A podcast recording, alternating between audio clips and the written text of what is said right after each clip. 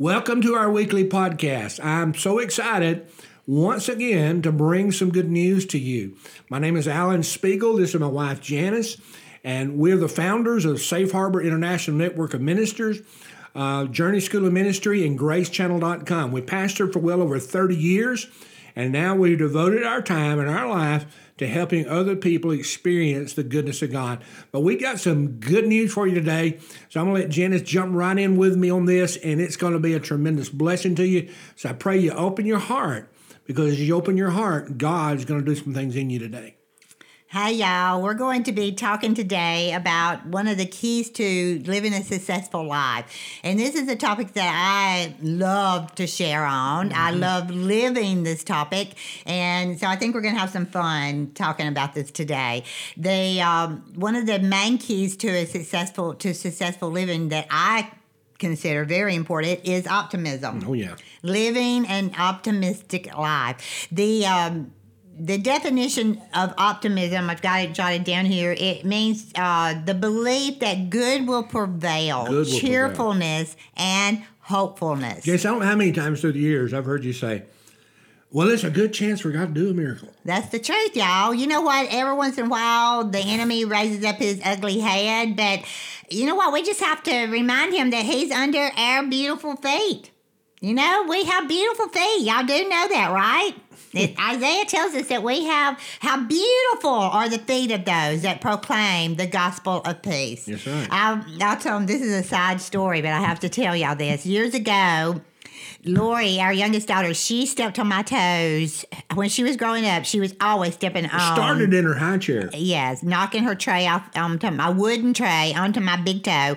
Well, long story short, that toenail had just had all it would take, so it just totally came it off. It was nasty. So I would paint the skin so it wouldn't look so ugly, and it looked worse.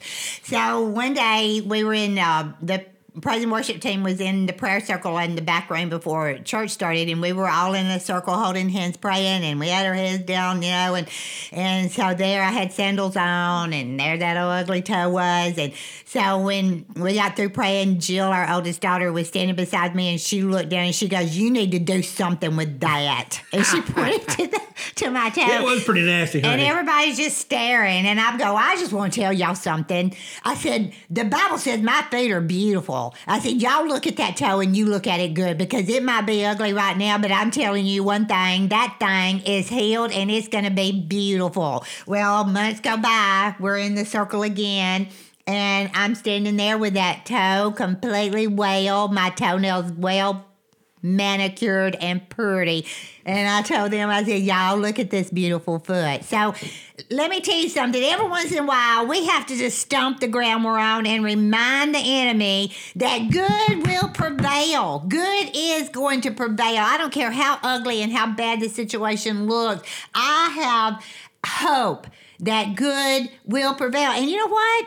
It's not just hope, it's a belief because I've read the end of the story and I know that good wins. Yeah, absolutely. Amen. Good you know, wins. It's it's amazing to me, and always has been. Now I'm not that way now, but um, I was totally opposite to optimistic at one point of our lives. You know, and you were always encouragement. And what attracted somebody optimistic to somebody like me, unless you just saw oh, I got to help this guy or something. I don't know. I'm glad you did. And so I was quite opposite of that. You know, and and you really really helped me uh, change that, you know, along with the Lord, of course. Um, and, and, I can I can remember, uh, you know, was going through that hard time in 2008 financially, you know, with ministry. The market had crashed. I was stressed out of my mind. Came home at lunch. I know you well remember it. I sat down on the couch, and you came over and said, "Well, how are things on a Monday? How are things today, honey?" I said, "Well, they're not any better." And you said, "Well, it's a good chance for God to do a miracle." And I said, It's easy for you to say that. The buck doesn't stop on your desk, it stops on mine. And you walked by then, I had gotten up because I was so angry. I, I wanted to pop you.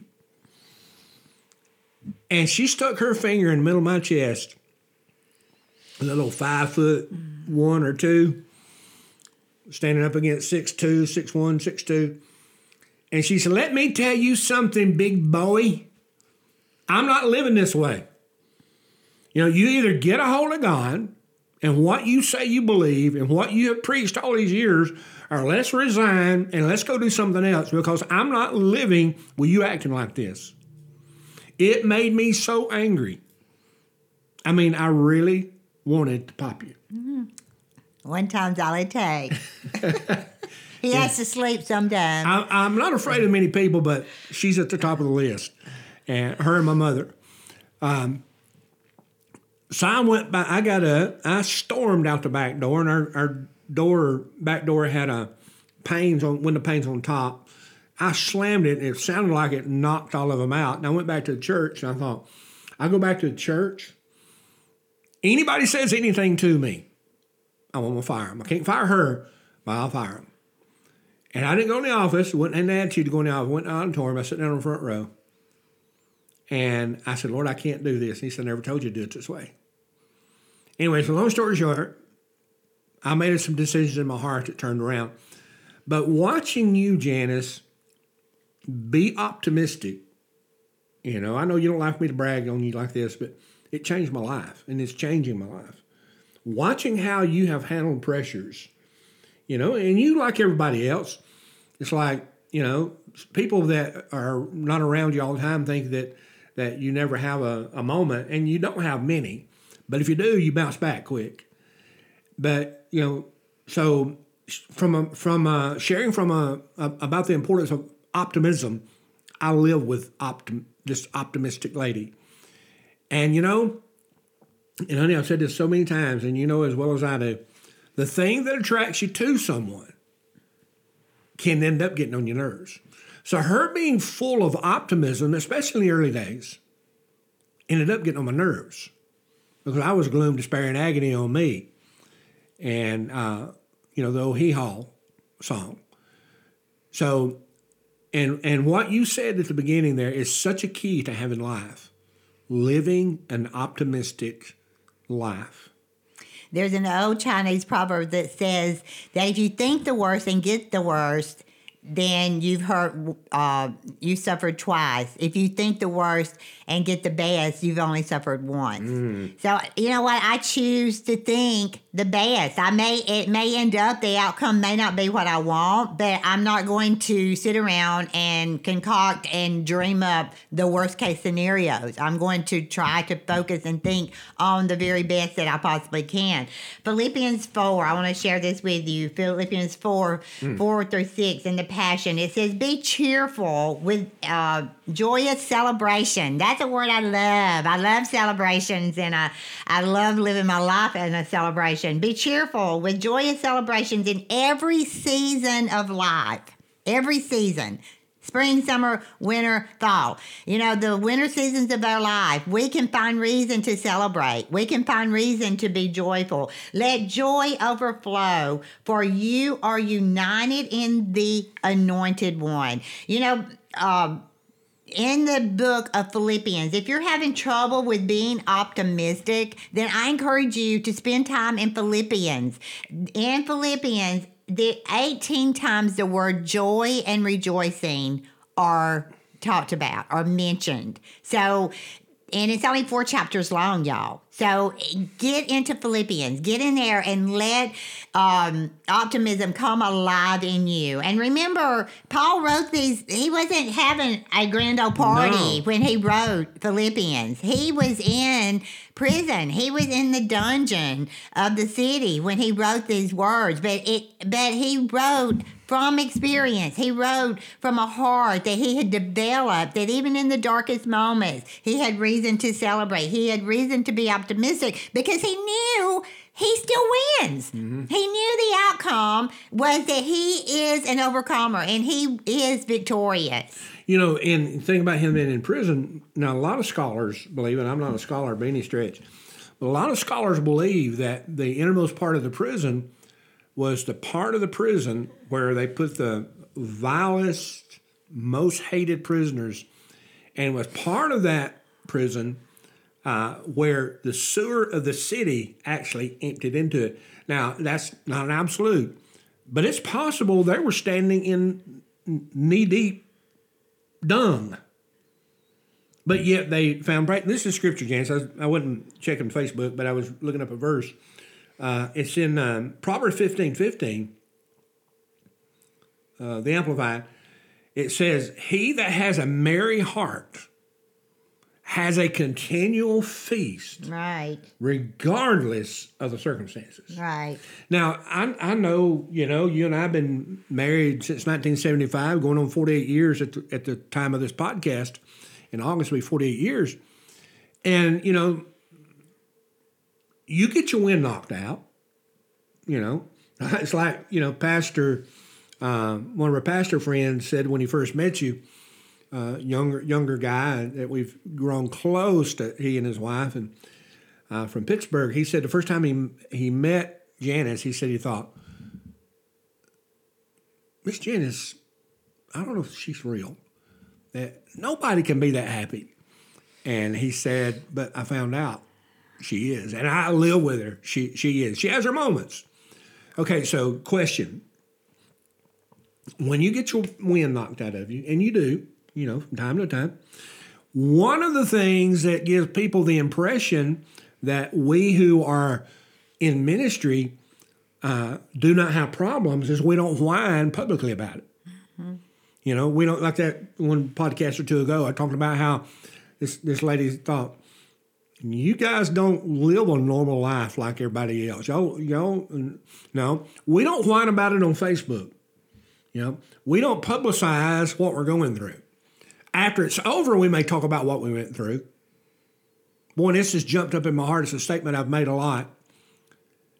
Whatever you're going through right now, a year or two from now, and we've seen it time and time and time and time and time and time again, Janice. Whatever you're going through right now that you think you're going to make it, a year or two from now, it's going to be a one or two sentence story mm-hmm. in, in your life about what God did. Okay, so you get your wind knocked out. You know, I've I've seen you cry the tears. Okay, so my question is, and explain to the people, is how do you bounce back? What what practical things do you do that helps you bounce back? Because listen, you may if you see yourself right here, you may rise above it, you may sink below it, but you're always going to come back. If you get your wind knocked out, you're down here. You get a, a terrible report. You get your wind knocked out. Something happens with your family. You get your wind knocked out. But you're always going to come back to the way you see yourself.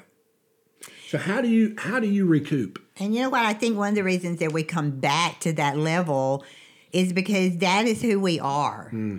and I know that when I when I am in those dark places, and I've had a uh, some events that recently that Mm-hmm. have have knocked me, you know, to a lower place. And one of the things that But you're coming back. one of the things that I feel during that time is I don't want to stay there because Ah. that's alien to me. That is an alien feeling Yeah. to me because that's not who I am. Nope. I hate the feeling that I feel when I'm in a low place, when I'm in a place that my feelings are in a, a negative zone. So, you know, uh, first of all, I allow myself to process what I'm going through. Process And- meaning uh, Pro- I allow myself to be angry. I allow myself time to cry and grieve. And even though I am upset with myself for getting to that place because I feel like I should be at a level that I shouldn't feel those feelings, I remind myself I am human. But Jesus, Jesus Agonized to the place and sweat and blood. Exactly. So, you know, you have to give yourself a little breathing room. Now, I don't. I'm not going to give myself enough room that I'm going to get into sin during those times. I'm not going to go cuss somebody out or punch somebody, Well, that's good to know. even though I feel like it maybe at that time. But you know, I allow myself space to, and it may take me two or three days, mm-hmm. and and then, but during those days, I still do the confessions in the mornings that I confess over my heart. I still do those confessions. I may not have my feelings connected to them. So you don't greatly. not do anything. That, I think it's one thing people do. They don't do anything. Right, no. And I still turn to God. I still, you know, asked Him to heal this broken place in my heart. I still push myself into Him.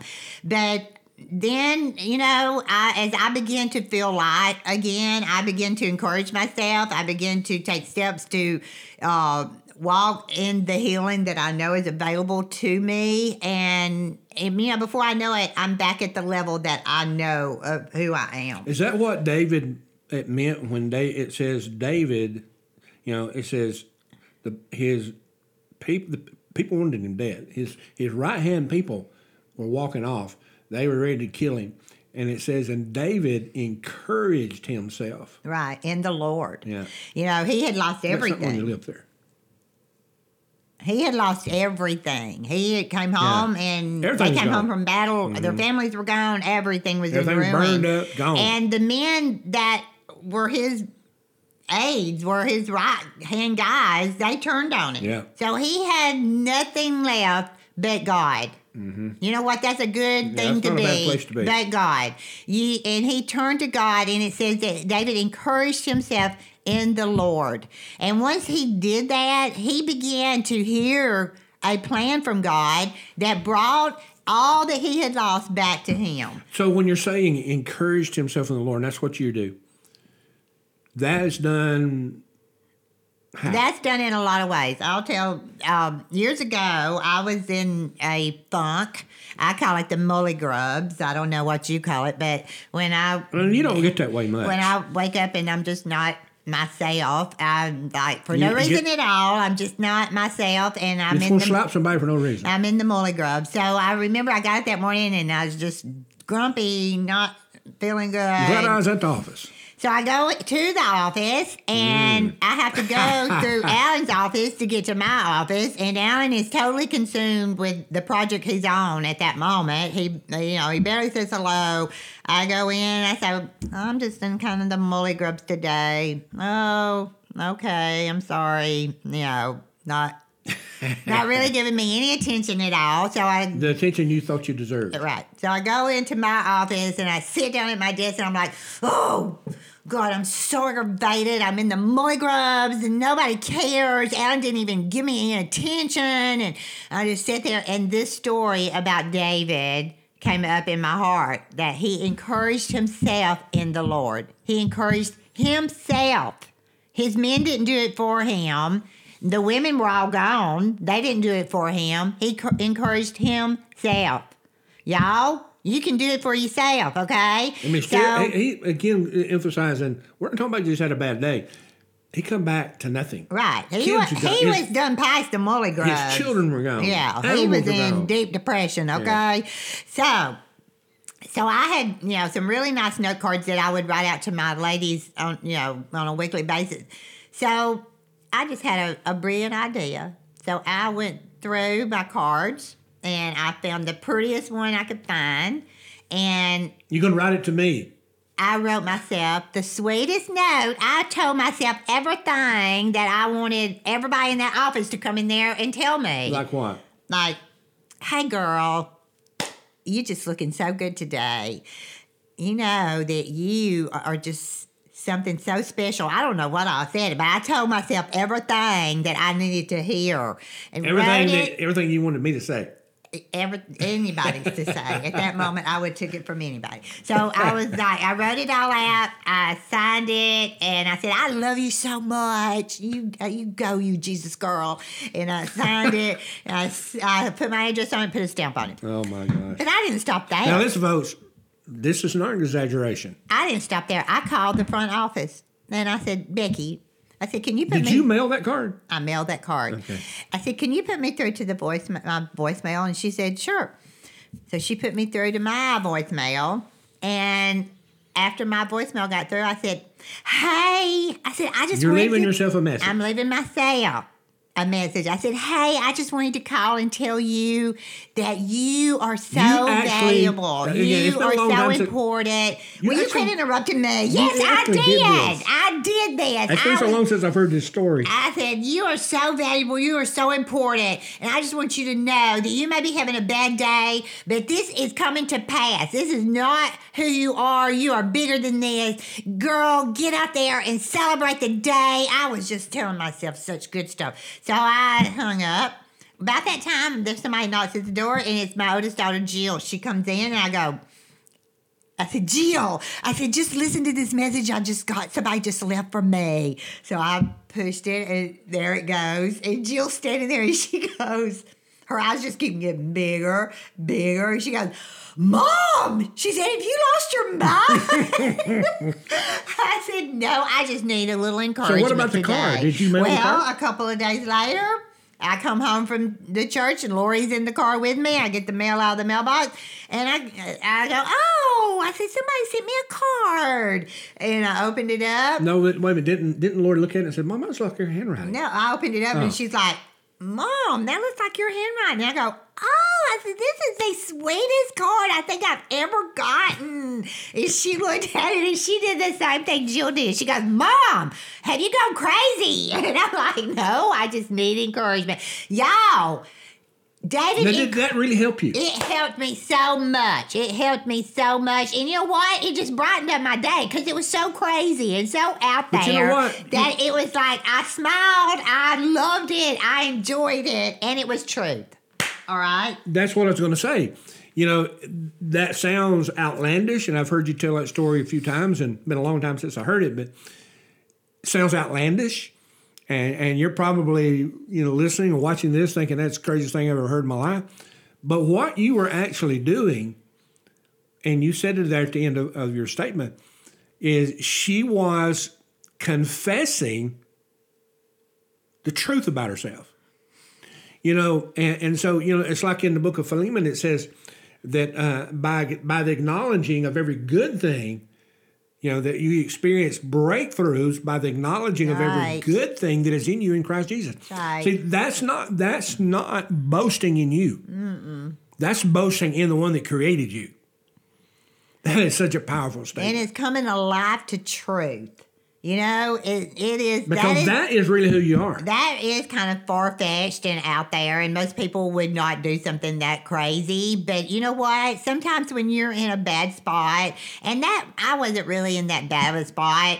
That was not a very dark time for me. But sometimes when you are, you have to take extreme measures. You have to do some extreme things to get your optimism back up, to get yourself back to the place to who you really are. That is who I really am. Those things that I confessed over myself, that's who I really am. Seeing that she did that, you know, she's down here. The way she sees herself is here.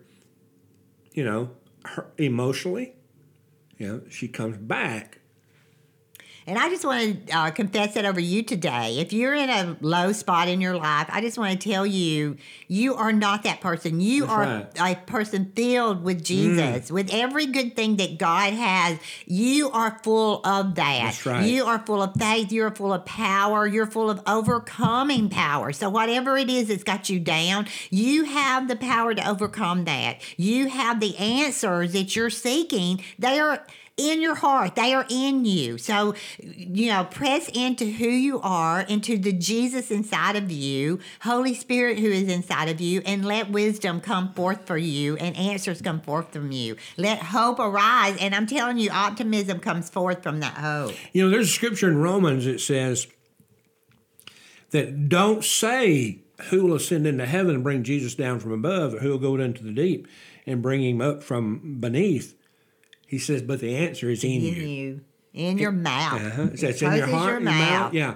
So you have the answer. Right.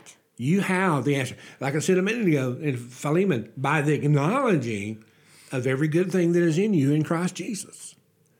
And so, a, a, a real element, and we'll go we'll go further next time. We do one more. with we haven't finished this one, I don't think. I think we got to go a little bit further with Yeah, this. so we'll topic. we'll jump back in this next week. You don't want to miss it.